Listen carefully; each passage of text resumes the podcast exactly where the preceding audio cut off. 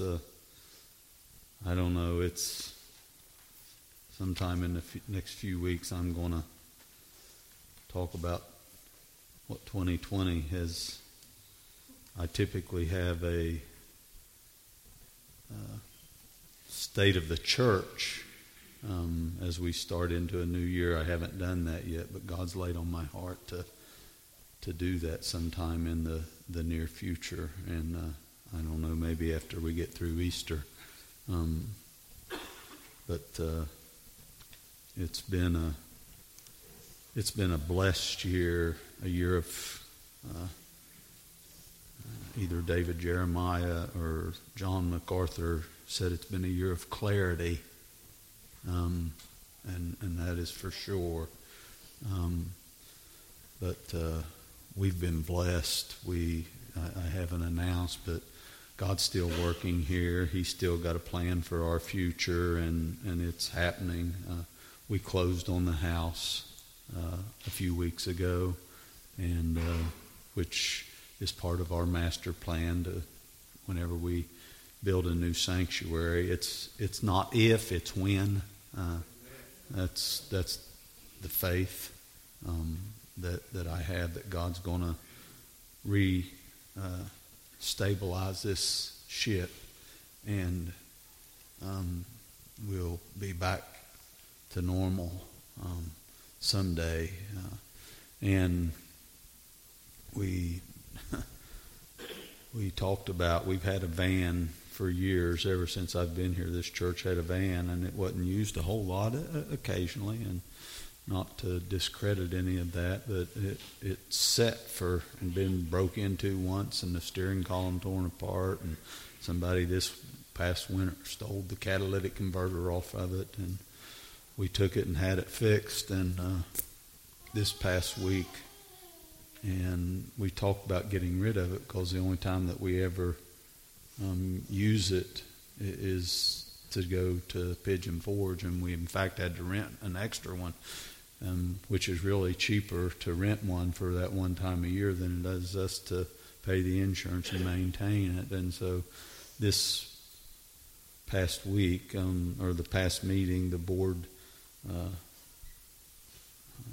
decided to give that van um, to Bethesda Services. And, and this morning, I think Tom said there was eight or six or eight people here God bless you all, and we hope you feel as welcome here as anywhere you ever go. Um, and we're just glad it's being put to good use. Uh, um, due to, you know, while everybody hadn't walked off and left me on the camera, but those of you that are still here may do so too. I don't know.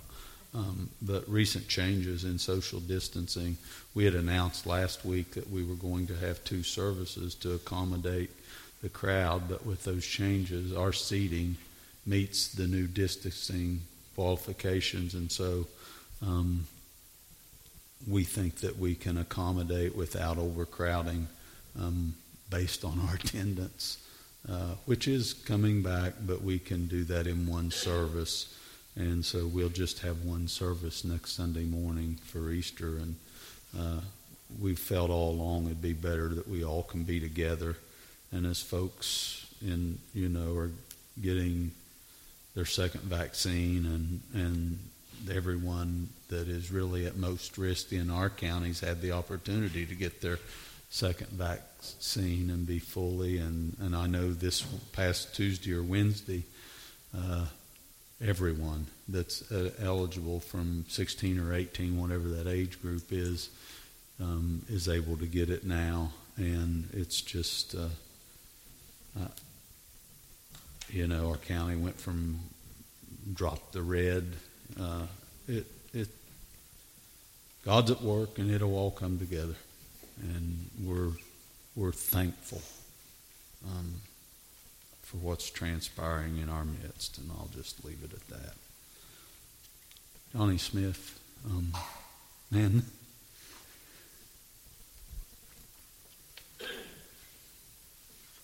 Just overwhelms me that you and Nancy are here this morning. I'll, I'll let you, good to see you.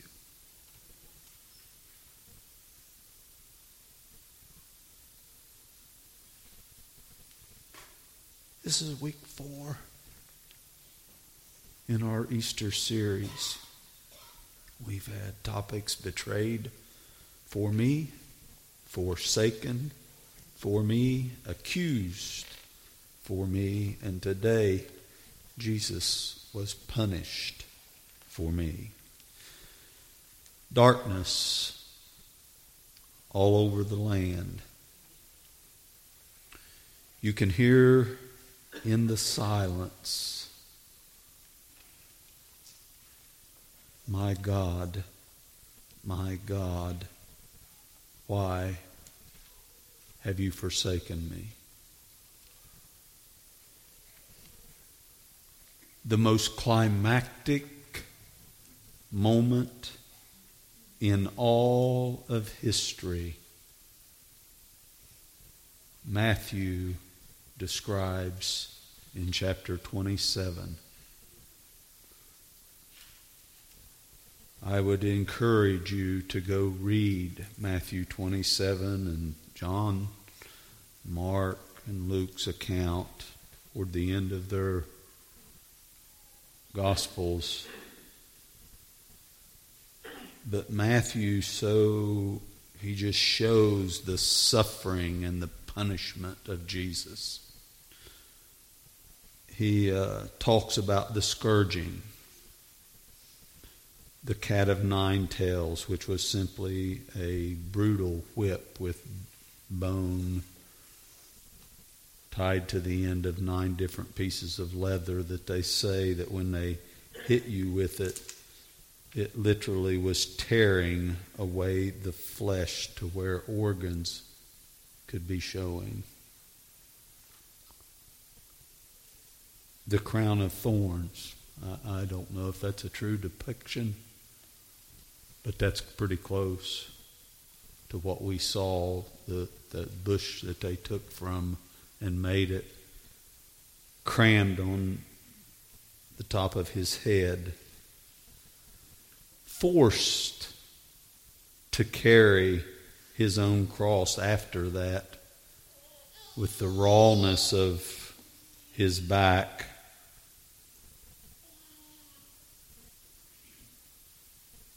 Weighed over a hundred and some pounds. Um, the Via Dolorosa, which is, you've heard the, that, that word or that terminology. It's simply the route from Pilate's Hall to Golgotha. Um, we walked it in 2013. To think that he would have had to carry his cross or try to, we know he didn't have to do it by himself. There was someone else appointed during that journey. But it probably took a couple hours to make that from Pilate's Hall to Golgotha. I, I, I just can't imagine the pain and the suffering, the punishment that Christ endured. And then when they arrived at the place of the skull, which is what Golgotha is, and you can literally, standing from afar, if you were here and it was off in the distance, you can see that emboldened in the stone on that side of that hill. To think that they took and drove nails through his hands and then his feet. My goodness, we cringe at a paper cut. and then the the dying from the asphyxiation to the point to where he had to lift himself up to breathe while hanging there the gruesomeness of that punishment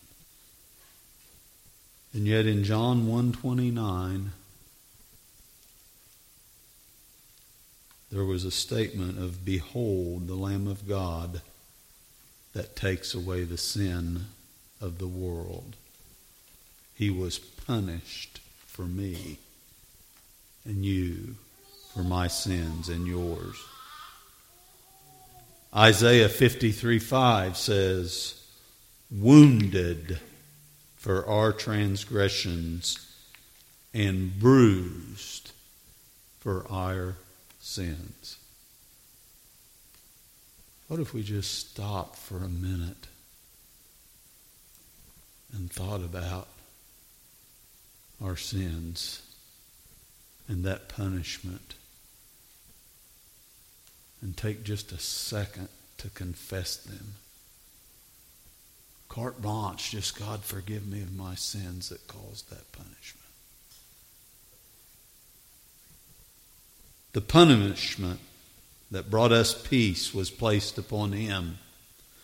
Punished for me, I like to say, and by his stripes, I, not just we, I, I want it to become personal to me. I want you to make it personal to you.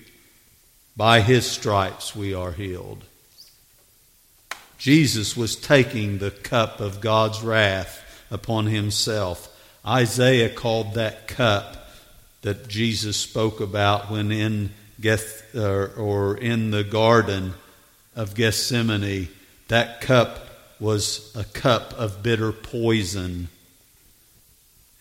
It was, in fact, our sin, the sins of the world. Jesus intercepted the wrath of God for us. He stepped in and took our bullet, is a way that we can better understand when he stated, It is finished.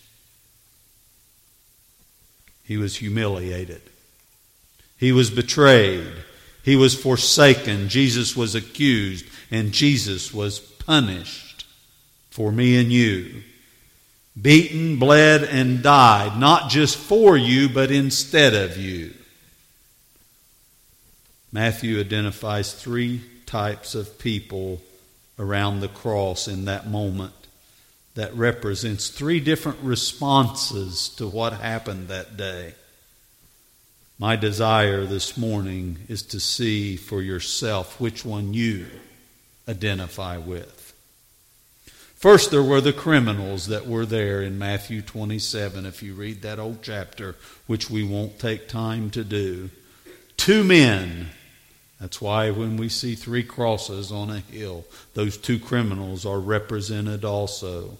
They were justly being punished next to Jesus. And you'll find both of them were very angry at first in verse 44 because they both were mocking and cursing, and yet they were receiving just reward for their crimes. They are, or then we are told that one of those individuals repents simply by stating, Lord, remember me when you come into your kingdom. And Jesus receives him, and today he is with Christ in heaven. Remember me, he stated. These two represent those that are sitting here this morning or watching online and just as they did mock and curse that Jesus would not save them from their pain. Our lines are a little bit different than what theirs were. Um, it's kind of like, hey, Jesus, if you really are who you say you are, why do you not make the turmoil go away in my life? Or uh, why don't you, you know, you hear this statement, why don't you stop the hurricanes or the tornadoes or stop the disease that kills, the pandemic, the pain, the hunger around the world? Those that think that pain and suffering prove that God is a fraud could identify with those two criminals. They'll say things like, He doesn't care or He doesn't exist. However, if you've read very much of your Bible and you understand, we know Jesus was accomplishing a far greater mission. Meaning that he must endure for this, the salvation of mankind. For this all mankind could be delivered, which was much more important than simply the deliverance from suffering.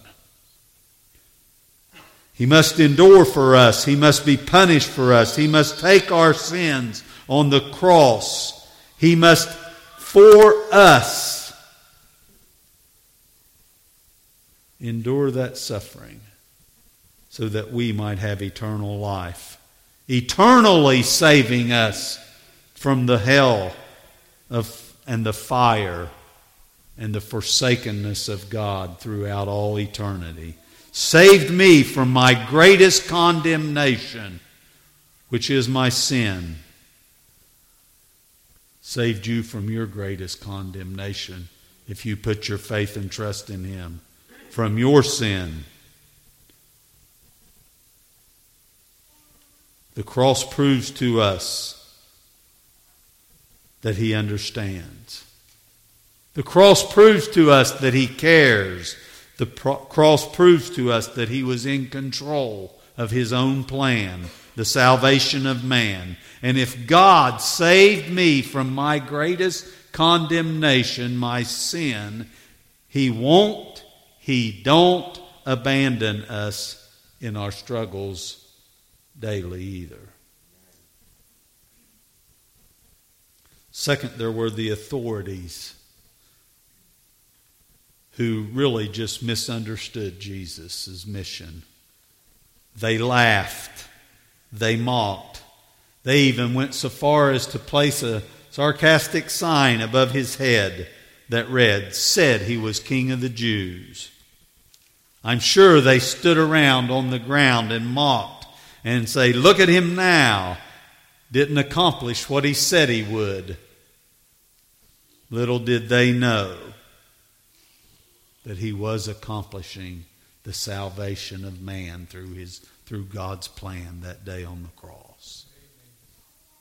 These people represent the folks that evaluate Jesus solely by what he accomplished on earth or did not accomplish in their minds while on earth, primarily because of an unrealistic opinion of what he was accomplishing and truly just do not understand what Jesus was here for. He did not do, or they think he did not do, and they say that he did not accomplish what they expected. They simply do not see the big picture. Today it comes out more polite than what we saw demonstrated by these religious leaders. Jesus, in our day and age, it sounds like this Jesus was a good man. You'll hear them say things like, He taught some really good things. But there's some things that he taught that really didn't make sense. And he's no different than any other religious leader. You know, the things like drink my blood and eat my flesh. You have these comments like that if, if you hate, you've committed murder. Or if you lust, you've committed adultery. They simply do not understand. They'll say things like, Come on, folks. He's no different than Muhammad. He's no different than Buddha. And yet you go to their tomb, which we'll find out next week, and there is a difference. But ultimately, they all died like we do. They say if Jesus was who he said he was, why so much pain and suffering? Why are the hospitals full? Why so much death? Ever hear that from the skeptics? Before Jesus died, he stated two very important things that show us he was up to something much bigger than simply stopping bad things from happening to good people. First, he cried out, My God, my God, why hast thou forsaken me? That's a quote if you go and look and get a Bible and pick it up and read it from Psalms 22, written thousands years before Christ. It shows that Jesus was being forsaken by God as part of a much bigger plan that ultimately brings a greater victory than the deliverance simply from suffering. Victory that will turn death upside down. Victory that we know God planned the cross. Much bigger plan. Much bigger in that death and the grave is overcome. Second phrase, it is finished. Tetelestai was a shout of victory. In that time, that was stamped on every note when it was paid in full.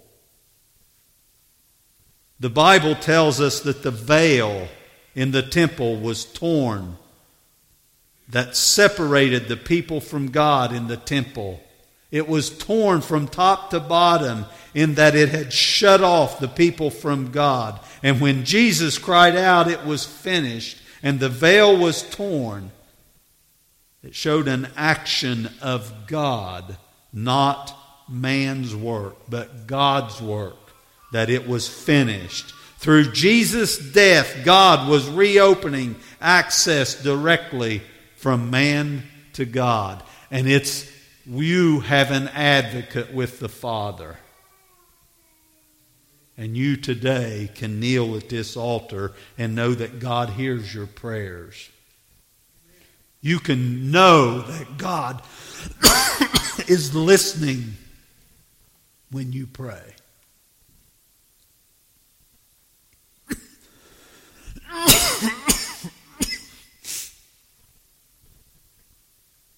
before you reject Jesus, understand the salvation that He was providing for you that day. Understand what He accomplished for you when He died on the cross that day. Third was the outsiders.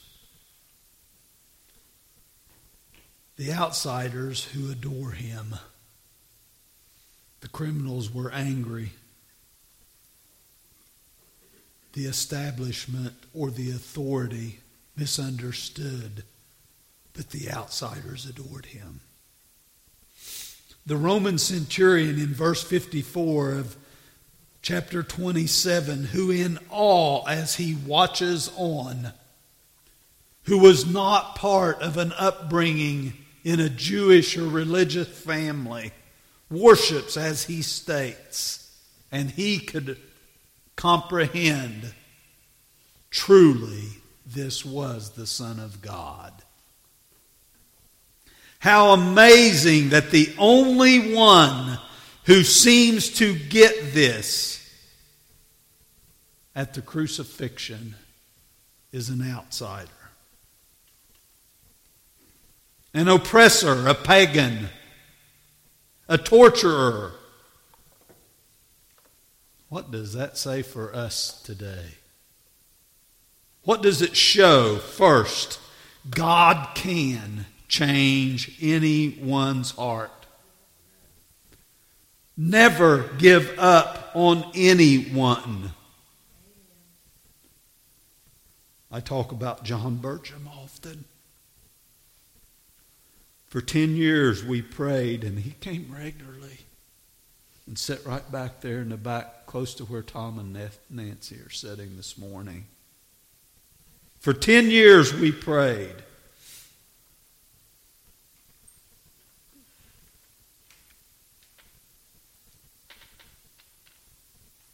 Witnessed too often by many.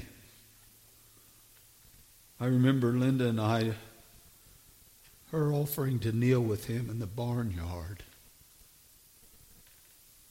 Myself, Everett, Johnny,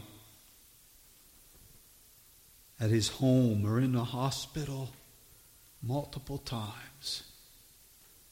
And then out of the clear blue, one day John Paul and Katie witnessed to him and he trusted Christ.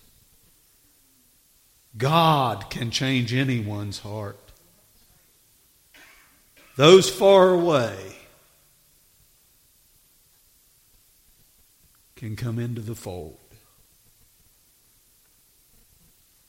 Second, it shows that no matter how far away you are or how bad you are, Jesus' death is sufficient. It's sufficient. Bill, I'll never forget. In the old building, I hadn't been pastor here long. And I don't know if Bill and Teresa brought him or he came by himself, but this guy came and walked in on the back row and stood right in front of where our sound booth was in that old building.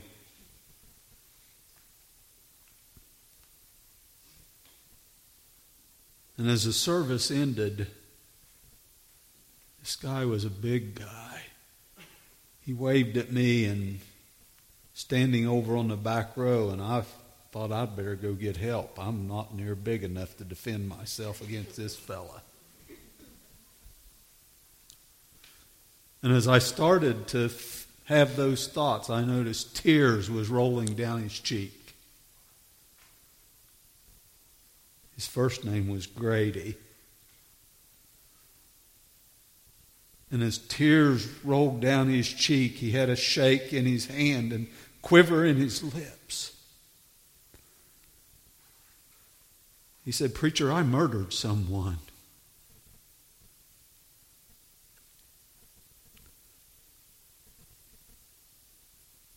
I watched Grady go to the altar that morning after everybody was gone.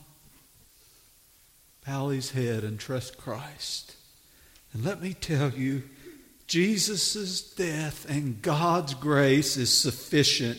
And if he saved a Roman executioner, he saved Grady. And he'll save you. None too bad. None too far away.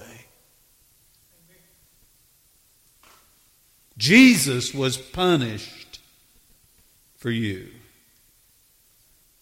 Which one of these three groups do you find yourself in? Are you here this morning angry and mad at God over some event that happened in your life or some event that happened in a church or the way someone treated you. Maybe you're just mad at church, mad at God's people. Do you identify with the criminal? Are you the one that's going to walk away and die and spend eternity in hell as one of them did? Or are you going to acknowledge the saving grace of God that He was punished for you and your sin and trust Him this morning? Do you misunderstand Jesus and His mission, His message? Misunderstand the church? Well, let me tell you, you're in good company because most churches misunderstand the mission and the message. or they misrepresent the mission through the message, might be a better way to put it. And sometimes through the actions they take, they turn folks away instead of welcoming them in. If you're one that misunderstands, please don't miss this message this morning. Jesus was punished for you. He bled and died for you so that you might have eternal life someday. Don't you believe all the mis- misrepresentations or the false teaching coming from church or church members. You believe that Jesus was betrayed. Jesus was forsaken. Jesus was accused. Jesus was punished for you. He died for you. He died instead of you. And just like that Roman centurion, an outsider realized I've got to have a tissue.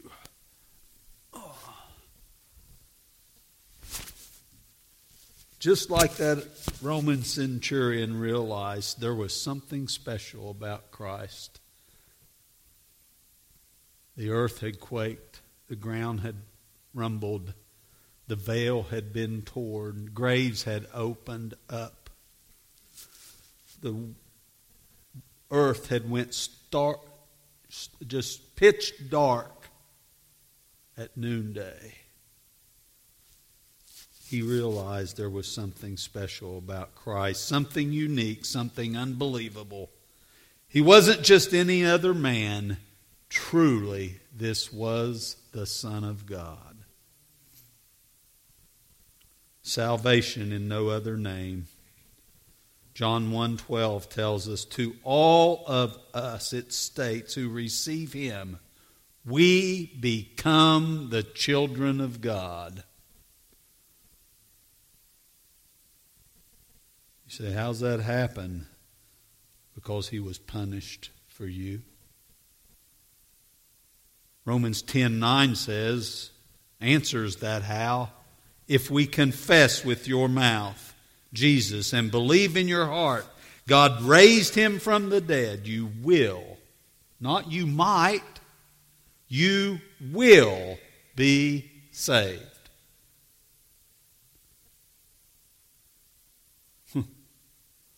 Goes on in verse 13 to say, Whosoever shall call upon the name of the Lord shall be saved.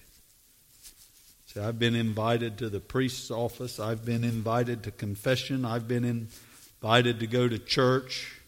I've been offered baptism, church membership. I can go on and on and on. I can tear it all apart. But the Bible says, For whosoever shall call upon the name of the Lord shall be saved. He was punished for me. You say, it, it, folks, it doesn't get any clearer than that. It doesn't get any plainer or simpler. I've been called a simple preacher in my time. I might be. In fact, I'll plead guilty. Thank God I am. Because if remember me was sufficient, then calling upon Him and asking Him to save you and forgive you of your sins is easy. You say, that's easy believism you're preaching. Yeah, I'm guilty, thank God.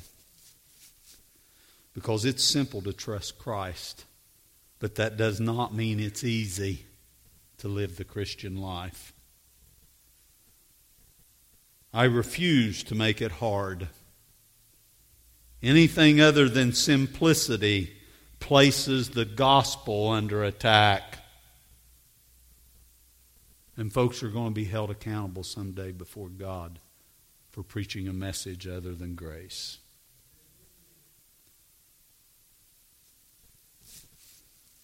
My grandfather would say, Put that in your pipe and smoke it. And if you don't like it, lump it and get over it. Why? Because that's a plain, simple truth. It's easy to trust Christ. That's a miracle that takes place in a moment. It's the majesty of the work of the Holy Spirit and God inside of you that transforms your life.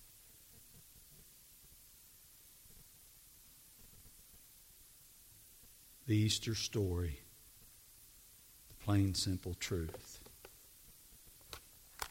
He was punished for me, for you. Where are you this morning? You angry? The misunderstanding group that misunderstood? Or are you the centurion that stands in awe the cross, in the shadow of him dying for your sins so that you can spend eternity? We make way too much about the length of our lives on earth when that's just a snippet of eternity with God someday. Let's stand.